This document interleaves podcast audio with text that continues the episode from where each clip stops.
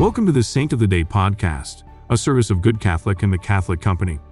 Join us each day as we share the story of a unique saint in three minutes or less.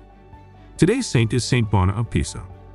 Saint Bona, who lived from 1156 1207, was born in Pisa, Italy.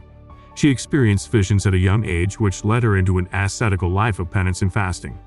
She dedicated herself to God at the early age of 10 and became an Augustinian tertiary. At the age of 14, she went on her first pilgrimage to Jerusalem, where her father was fighting in the Crusades. On her trip home, she was captured and wounded by Muslim pirates and imprisoned, later being rescued by her fellow countrymen.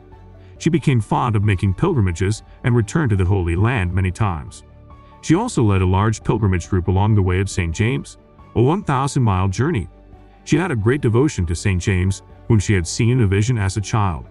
She was named an official guide of the ancient route by the Knights of St. James. St. Made the way of St. James a total of nine times. On her 10th trip, she had to return home due to illness and died soon after. St. Bona of Pisa is the patron saint of travelers, couriers, tour guides, pilgrims, flight attendants, and the city of Pisa. Her feast day is May 29th.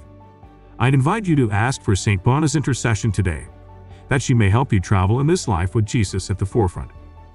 St. Bona of pray for us. Thank you for tuning in. This is a Good Catholic podcast. If you like what you heard, check us out at goodcatholic.com and make sure to subscribe to our YouTube channel.